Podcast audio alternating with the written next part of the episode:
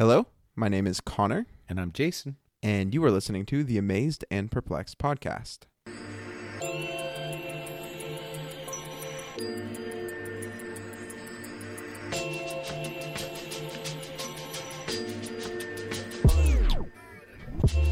So we're already on to episode 24, which is just absolutely crazy. And as we go forward, we just want to continue to keep inviting you into the conversation. Uh, and, you know, just we want to make sure, we want to be overly clear that you are welcome. Your opinion is valid. Your your perspective is important, not just to us, but to God. And one of the ways that we honor that idea is just by continually reaching out and saying, Hey, if you have a thought, if you have a question, please tell us about it. And so if that happens with today's episode, if something that we say say sparks a question or a thought in your mind, I would encourage you the second you finish it to reach out to us. And you can do that through a variety of different ways. You can email us at amazedandperplexed at gmail.com. You can go to our website, amazedandperplexed.com, or go to our Facebook site, which is just type amazed and perplexed, and you'll find us. We really, really genuinely want to hear from you and your thoughts and your perspectives. One of my greatest joys uh, over these last five years is I've worked with a group of mostly ladies who are in their 70s and 80s, and we process scripture in a similar way that we do in Amazed and Perplexed. And most of these ladies would say they rarely weighed in, especially with men around, about what they thought about scripture. And it has been such a rich experience for me to hear their perspective. Um, and I know that they felt a lot of concern because I was the quote teacher, unquote, and they didn't want to get it wrong at first. But after being part of that group for several years, I'm just I learned something every time. And and this is the key. If you're part of the kingdom, you have something to share that's different. But because you're thinking it, you feel like, well, if I'm thinking it, everybody's thinking it. And especially if you've been in a church setting where you've offered an opinion and you were given a strong response and strong negative response, I've talked to too many people that have been in there in that situation and said, I have nothing to offer. And I, we're just wanting this to be a resounding pushback on that thought that you have something to offer. If you're in Christ, you have something to offer. And so we want to free you up that there are no bad comments or, or questions, that kind of thing. If, if it's crossing your mind, if you're seeking God, man, we want to know it because of our own learning and our own journey. I think that transi- transitions really well into what we're talking about today, which is the topic of judgment. So, Jason. Yeah, so we're we're in the text of Matthew 7. I'll read 1 through 6. It says, uh, Do not judge, or you too will be judged. For in the same way you judge others, you will be judged. And with the measure you use, it will be measured to you. Why do you look at the speck of sawdust in your brother's eye and pay no attention to the plank in your own eye? How can you say to your brother, Let me take the speck out of your eye, when all the time there's a plank in your own eye? You hypocrite! First take the plank out of your own eye, and then you will see clearly to remove the speck from your brother's eye. Do not give dogs what is sacred. Do not throw your pearls to pigs. If you do, they may trample them under their feet and turn and tear you to pieces. So, when you hear that, Connor, what amazes you about that? So this is coming on the heels of um, just a lot of heavy teaching on the Sermon on the Mount, and in the Sermon on the Mount, there's a lot of things that require decisive thought and proper judgment on how to live. What I love so much about Jesus is if we li- if we li- if we read one thing that he says, or if we read one perspective, one chapter, then it's so easy to grab onto that and go, okay, well, here's how I need to act. And I think somebody could read the Sermon on the Mount and go, there are these all these new rules, all these lists of things that I, I need to accomplish and do. And it'd be so easy to go, okay, now I'm going to become a, a new type of Pharisee. I'm going to become a Pharisee with a different agenda, with a different way of doing things. I have the, these ideas that I have to get done, and I have to do them. And people who aren't doing them, people who aren't living the way that I think they have to live, they are other than. They're separate. They're on the other side. So the Jesus, the the the Jewish people, the the Pharisees would have seen the Pharisees. We're on the right side of things. We're like we're on the right line, right? And we're we're on the side with God. And then the lower class, the sinner, they're on the other side. And so, how do I bring them along onto my side of things? How do I get them to where I'm at? And Jesus, I think he sees how easy it is for church people to do this sort of thing. And so this is a amazing, amazing reminder to me that when I see something in somebody else, or when I see something, a sin that somebody's committing, or some way that somebody is hurting him, it is not me going to them and saying, "Listen, my pal Jesus and I, we have this perspective. How about you come join Jesus and I?" It's me going to somebody and saying, "Hey, I have trouble too. I have a speck or I have a beam in my eye, and, and I see that you do too. Let's both go together to Jesus." And that's just it might seem subtle, it might seem like it's not that meaningful, but that perspective shift is I mean, it, it means everything. So I take that in and it, and it does. I was going a little bit different direction, but but it's similar in thought. This is groundbreaking teaching. And and what's interesting is often we use this as the way this comes up a lot in culture, even Christian culture is, hey, don't judge me. Th- this is not about you will never be judged. We always put this uh, I always hear this put on, hey, it says that verse and so that applies to you. You don't judge me. That's not what this verse is saying at all. It's talking to to me always, whoever the me is. So when you're hearing this, this isn't a, a way to push back on the people that judge you. This is a message for you. It's for them too, but it, the message God's giving to you, that's them. Because I always have the plank, and from our perspective, you always have the speck. And and I think I think this dynamic, it's exactly what you're saying. And and it's it's amazing to me it still applies in the same way, even though the culture has shifted so significantly. Everything they did was based on judgment. We have all these rules from the old covenant, the old law, and we're we're constantly trying to decide what's best and what's you know what's what's good what's bad. And the the Pharisees the religious leaders were the arbiters of this saying oh you know we always go to the sabbath. You can't carry this much and you can't do this and you can't do that. And this is a it's built on judgment self judgment i mean honestly think about this. If you have to track your sin and then offer the right kind of sacrifice for it, you're constantly, when you think about your relationship with God, you're constantly thinking about judgment. Oh, did I do that right? Did I do? And for the human condition, if I'm judging myself, I tend to judge everybody else, you know, uh, in some way. And so this, you're exactly right. If you take chapters five and six of the Sermon on the Mount as the new old covenant, here's all the things. And Jesus' point isn't, I want to give you a new law. He's saying, Do you see how much you need a Savior? Because even if you're doing the right thing, so many times we're thinking the wrong thing. We're ex- mm-hmm. we're experiencing in our heart the wrong thing. And he's like, you can't save yourself. And that's why I think this is so pivotal. And I don't even know if I've seen it this way until this morning as we're talking. Is the dynamic of that? That's amazing. This is groundbreaking work because as soon as I learn a truth, I start judging myself by that truth, and worse, I start judging you by my discovery oh, yeah. of that truth. How often have you been in a situation where you learn something like? Like just the other day. You heard a sermon, you heard a lesson, you read the scripture in a whole new way, and you've lived 25, 30, 40, 50 years without this knowledge. And then you turn back around, like you have this amazing revelation. You're thankful to God. Oh my gosh, God, you showed me this. Like how like it's so crazy. I haven't seen this before. It's so amazing. And then you somehow next week somebody goes against what you saw there or that revelation, and you go, "What fools! What what an idiot! How do they how do they not see it?" And I, I see that so much in myself. And I actually had had somebody tell me this one time, and it was it was really helpful because as young people, as as a young person in the church, it's kind of your job to be like.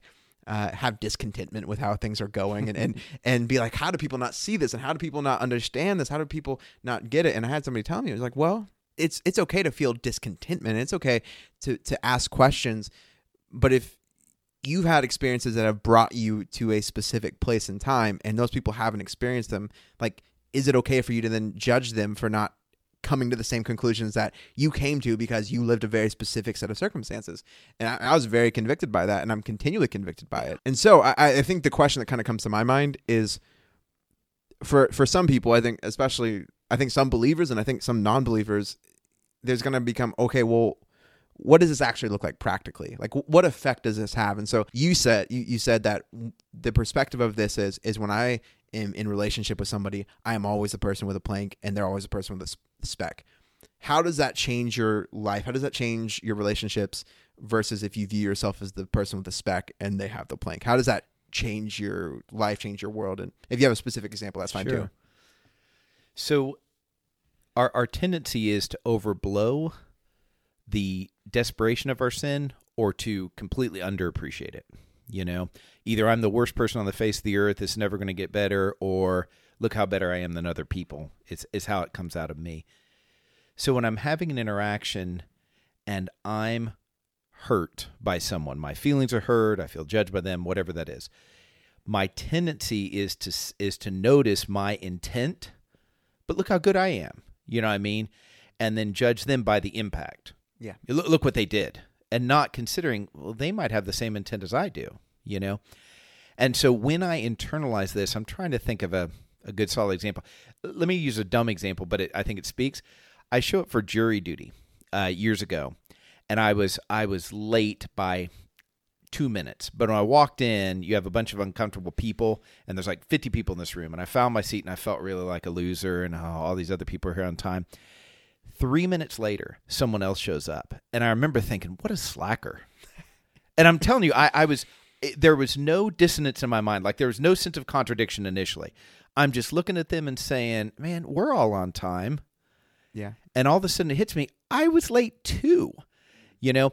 And so and so as I do this, like like there's a lot of times when I have a discovery, my first intention is if I had this discovery and I've got life here and I you know, this this makes things better for me, I want you to have it. Yeah. But I discount my how much work it took for me to get there and I expect you just to vicariously take on what I've gained, you know.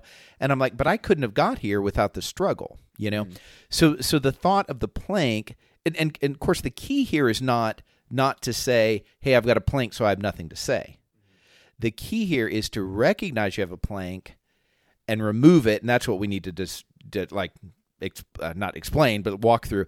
Is to me removing the plank is is owning. Man, I have the same struggles. I mean, it might be different sins, but I have the same dynamics in my life. I need to humble myself. I need to ask forgiveness from God. I need mm-hmm. to, you know, everything. I need person, Jesus. I need Jesus. Yes. Yes. And then to come alongside, exactly as you said, not to be the one in correcting point, because I'm not your judge. Mm-hmm. You know, but you and I can look to the judge. Well, that's, that's what makes Jesus so incredible, right? If anybody, like Jesus does not have a speck or a plank in his eye. And so if anybody has the right to do it, it's, it's Jesus. And yet the fact that that Jesus is this person that could have, by all rights, judged and and been um, acted with condemnation.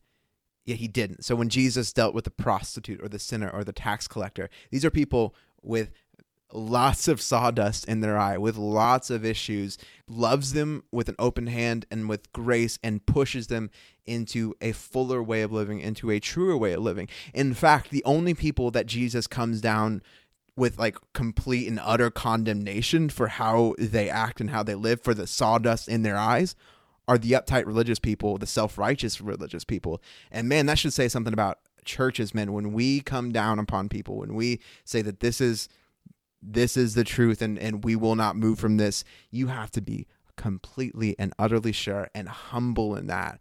Because when Jesus comes down upon people for uh, for their planks, for their specks. It's when religious people are self righteous and condemning of other people with specks in their eye. That's that's absolutely true. And what's interesting, even with that, even when he, you think of the strongest words he gave to the Pharisees, ultimately what he's saying is, "Do you see your plank? Do you see your plank?" That that's what he's asking. He's not just saying, "I'm mad," and now I'm unloading he he was just he was using different pictures that that says this is what your plank looks like and and do you see it and and then they had a choice to step back breathe and say is this true and and see that's the key. So when we're looking for how do we do this it is that can you step back? Can i step back breathe and then talk to god about it? And this is the key is a lot of times we think to ourselves wait i know the truth. I know the verse. I know the scripture. I know the story. And so so this shouldn't happen. And and so we don't take any time to step back take a breath and say god what do you want? What might be my plank here? Mm-hmm. and i'm telling you i'm not saying this because man i mastered i'm saying man i hate that i continue to struggle with this that when you hurt my feelings my first thing is i've got a scripture that yeah. says how bad you hurt my feelings and you shouldn't have instead of first stopping and saying okay god this is how i'm feeling and own that because a lot of times we'll say instead of saying that hurt my feelings, we'll just say that person's bad. Yeah. You know? And not just that I think that person is bad, but Jesus thinks they're bad. Exactly. Because I know this verse and I know the right and this kind of thing.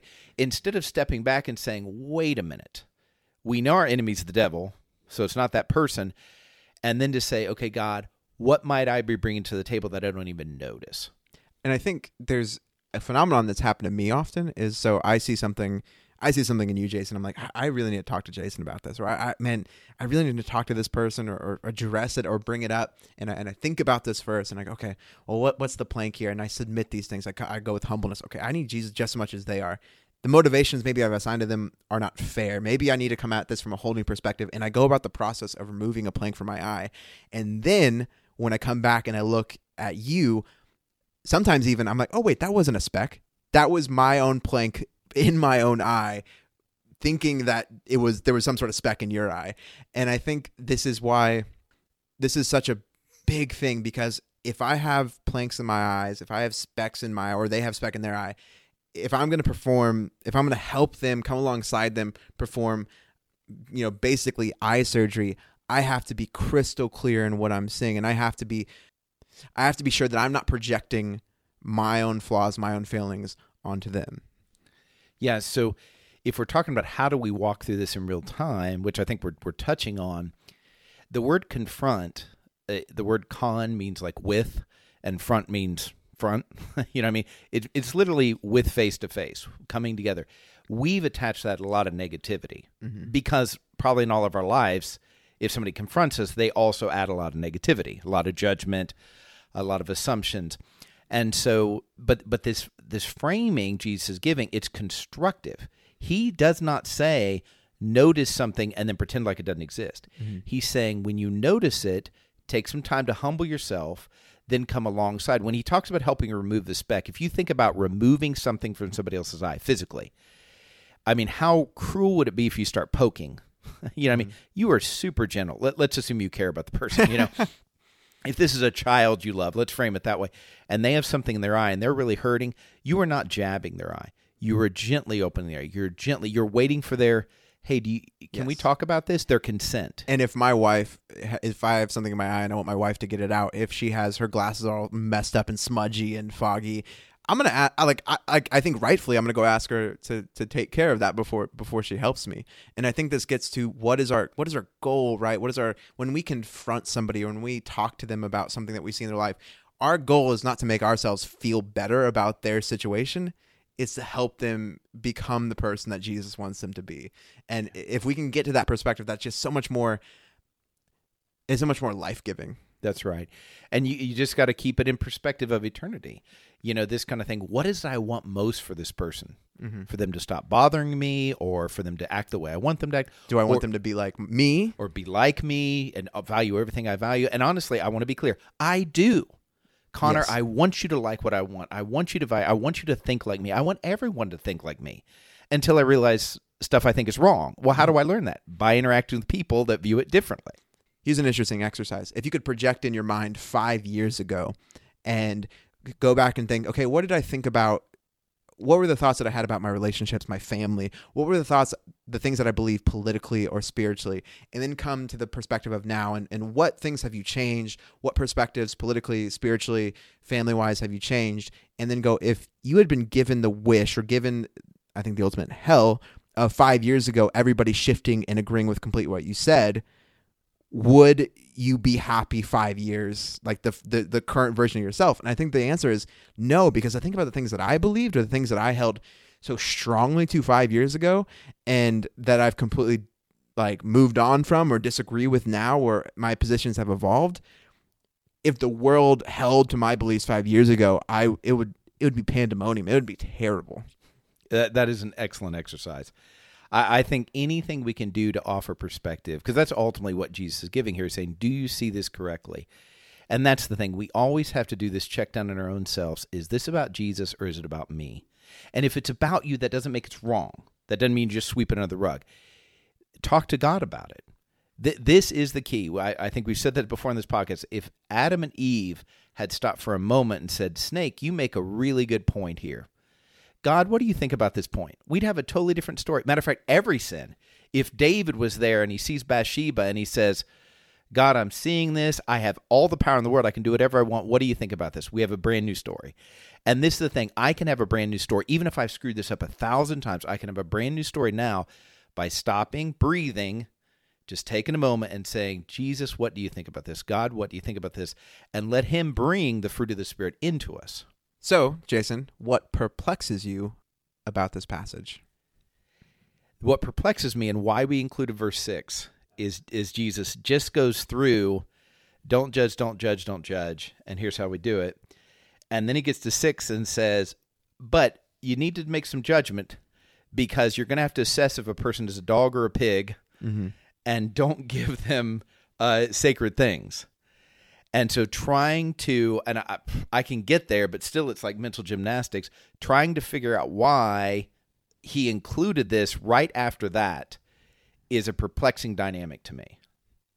I think one of the things that we all, we always struggle with, right, is when we experience truth or we experience life in a particular way, there's an assumption that the way I experience life or the way I experience truth has to be the way that other people experience life and truth. And so I'm, you know, if I if I was brought life by a specific event or a specific sort of concept or idea, then people are just going to uniformly agree with me. You, people are uniformly going to be blessed in the same exact way. And I, I think this, I think this is kind of getting a little bit what the past, what this little weird verse is about. So what I hear you saying is that when you experience something, so what we're calling this is like an epiphany, a new realization, something that brings me to life, that's sacred. Mm-hmm. That this is good. I'm I'm just processing this, you know, thinking about this out loud. So basically what you're saying is when I experience, you know, this, oh wow, this discovery, I didn't make that connection, so that's sacred. I can't turn around and expect you, and this goes ironically back to what we are talking about before, but I can't turn around and expect you to experience in the same way. And so if I'm trying to put that onto you, I'm, I'm interested about that word give in the at least in the NIV. Do not give dogs what is sacred. Do not throw your pearls to pigs. Is this a very aggressive? Does this suggest an assertive? You you must take this. You must experience what I'm experiencing. You know, and I think that's that's where that that's what makes this fit with do not judge. You know, so as you assess, mm-hmm. wow, that I've never really thought about this before. So you have a point of view I don't appreciate or I think is even sinful. So I step back, I breathe, I, I humble myself, I take out the plank. I'm asking Jesus, what is be- What is this? First of all, is this just me or is this me loving Connor and wanting the best for Connor? And then I I go to you. I have to also be aware there are perceptions I have that you don't yet have. Hmm. And for me to force those upon you, that actually creates this negativity. You know, hmm. now that tear you apart, tear you to pieces. I'm, I'm at, what does that exactly mean? But but it's the idea that it's going to lead to very bad, like a bad dynamic in our relationship. You know, and and I want to be clear. Me having this realization doesn't mean I'm more mature. You are simultaneously having other realizations that I'm not yet ready for. Sure. Have you ever had the experience where you were? This I think this happened a lot when YouTube first came along. You found a video on YouTube or Facebook or whatever, and you just thought it was the funniest thing in the history of humanity. And it was like, it was a, uh, I don't know. Let's see what it was. It, it was a like it was a America's Home video where like on a backswing, some father got hit in hit in the uh, in the nether regions by like a baseball bat and it was just the funniest thing in the world and you went to your friend and you and like you were like oh you have to see this and you crowd alongside next to them you hold your phone up to their face and like okay I know you think you've experienced funny things before, but this is the funniest thing ever. And you play the video for them, and you're just like staring at them, waiting for them to like experience the same joy that you experience. And then they go, "Oh yeah, that, that was kind of funny. Mm-hmm. That, that- that- that was humorous." Or even maybe they know you well enough to go to fake laugh. And there's this moment of like, "You imbecile! How do you not see? How do you not know? How do you have you not ex- like how do you not experience it the exact same way?" And I think we do the same sort of thing spiritually, right? And I think we've seen these in, in the split of different churches, and we go, well, how can you not be blessed by the same sort of preaching that that, that blesses me? How, mm-hmm. and I think we even go even a step further into this verse that you're talking about here, is we go, well, if you don't appreciate this style of worship, you don't appreciate this way of preaching, then you're going to be torn away. You're going to be ripped up, and you're going to be pulled away from Jesus. And even if we mm-hmm. don't like voice it as a sin issue, we go, for me, the gospel, the truth has been laid before me in this particular I'm not talking about the, the gospel truth, but the way the gospel been presented has been laid before me in this specific way. And so if you reject that way, if you don't accept that sort of way, then that's then you're rejecting the gospel in of itself. And man, this is so and again, I, I just want to make sure that we make that I make myself clear. When I say these things, I I see I see. Well, maybe I. Can, this is always a question I've had. If you have a plank in your eye, you can't see. You know, you can't you can't see mm-hmm. if you have a plank in your eye. So I, I don't even know if I can. See, I cannot see the full depth of my failing in this, and so I just want to be clear that I'm attempting to not come from any place of judgment. Right. You know what this reminds me of? What you just said is in in Philippians three verse fifteen. I love this passage, though it took me a long time to really own what it says. All of us then who are mature should take such a view of things. And he's talking about I want to know Christ, the power of his resurrection. You know, so this is fundamental gospel stuff. Mm-hmm. And he says, and if on some point you think differently, and this is Paul writing. In other words, a reader, if you think differently than Paul does, what's he going to say next? You know, I mean, then stop it. You know, then you're wrong. But he goes, that too God will make clear to you. Only let us live up to what we've already attained. And I think that has real resonance here is if I see you don't get so back to the the YouTube video, my wife and I do this all the time where I will think it's funny, but she'll think it's hilarious, and it's always the opposite. Yes. I'll think, oh, you got to see this, and she's like, yeah, you know. Um, I, for the record, I do much more courtesy laughing than she does, so there, I'll just say that. But anyway, but what if you're showing this person the video and you're like, you must find this funny?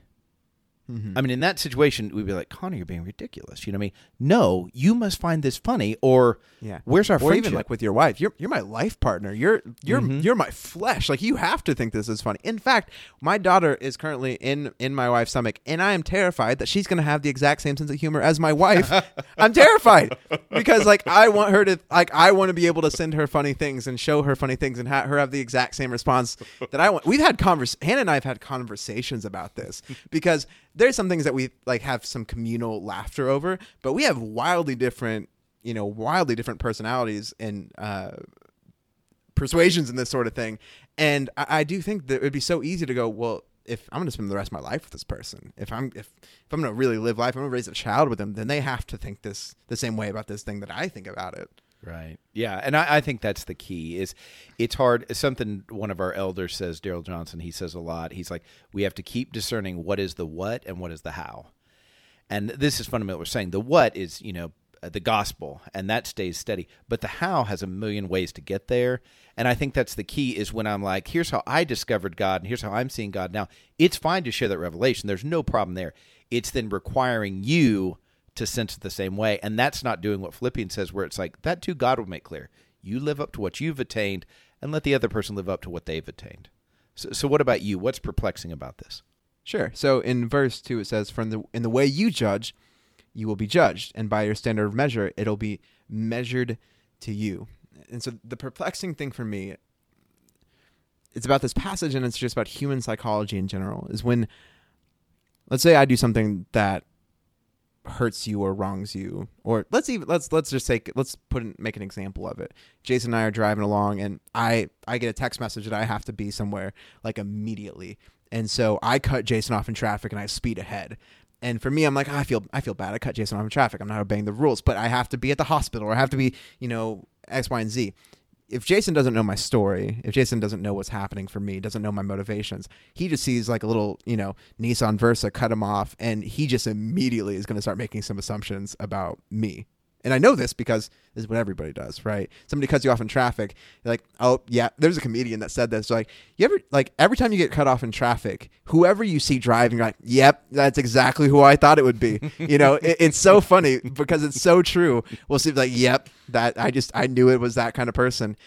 And so the the perplexing thing for me in in in this in this example is I judge so often. I mean, we are always judging and not and not judging like there are so many little small judgments that I make throughout the day. So many assumptions that I make about people. So many times not only do I just make assumptions or judgments, but I make a single judgment about a person and I reduce their entire character, their entire being to that judgment.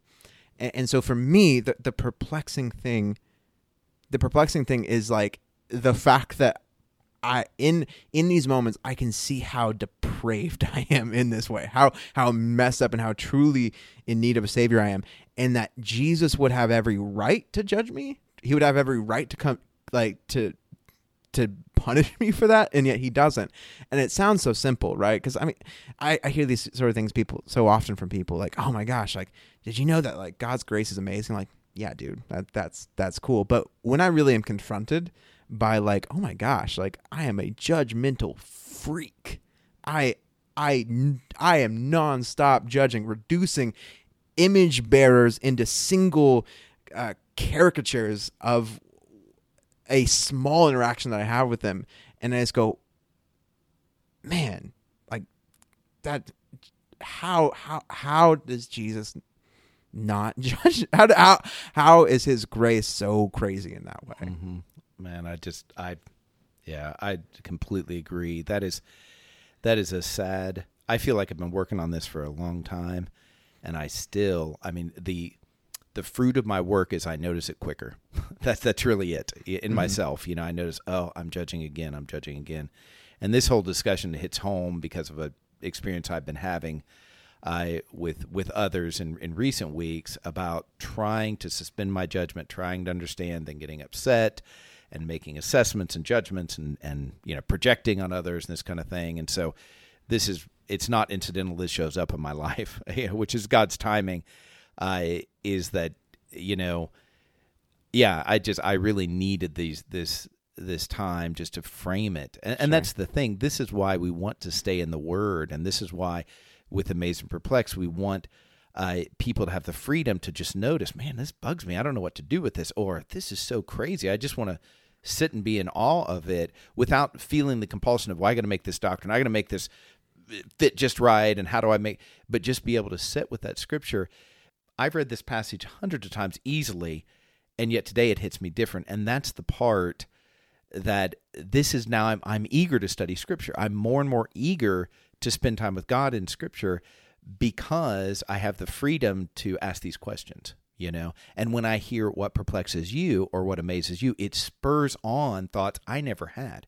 And this is that eh, people talk in terms of iron sharpening iron, but I don't think most of us have that as a regular experience. But that's what this is in these type of conversations. And so, I, yeah, I love all that, and then realizing, man, this is a mirror to me. Ultimately, it's a mirror to me, and God is, and this is the thing I always come back to. God is not impatient with me in my slowness of learning. He just wants me to keep open to being taught. That's where I get off track. Is where I'm like, I'm done. This is just who I am. I'm going to be this way the rest of my life. But when I say I'm open to it, that allows him to keep teaching me, and that's the nature of the relationship he's he's looking for with us. Thank you for listening to the Amazed and Perplexed podcast. Jason and I just want to say thank you for coming alongside. Whether you listen to one out of every three, or you are, you know, the second it, it drops, or you're listening on four times speed, so you can uh, you can hear our dulcet tones in, in a chipmunk uh, pitch, which is actually kind of funny. If you ever have the chance to hear yourself at like crazy, like high pitched beats, I would recommend doing it.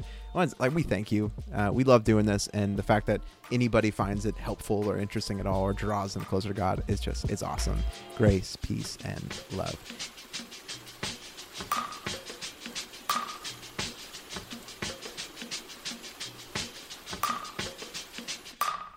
Here's an addendum sort of thing that I might tack on to the end. I think it. I, I want to talk about a little bit, and if we if we don't put it in at the end, it's it's like after the music. Um, the fact that Jesus tells a joke here, that Jesus uses um uses a joke to get his point across. Hmm. Uh, I it's it's something that when I was doing doing some reading, it's just it's one it's funny to he- see the cultural differences, right? So when Jesus says, you know, you have a you know, notice the plank in your eye, in his mind, that's like in his mind that's like a punchline to a joke and and like that would have that would have brought about laughter in his audience and i think about hmm. yeah no i mean yeah it's it's a it's a very um i think it's actually like in terms of like biblical scholarship it's pretty well accepted that that this was a joke this was meant to bring about laughter mm-hmm. and it says something about jesus that he wants to engage like all of our senses he wants to engage all of our perception uh, all of our ability to perceive in getting us to go deeper. And it kind of goes into the talks we've had about the parables, right? Why does Jesus speak in metaphors and in parables?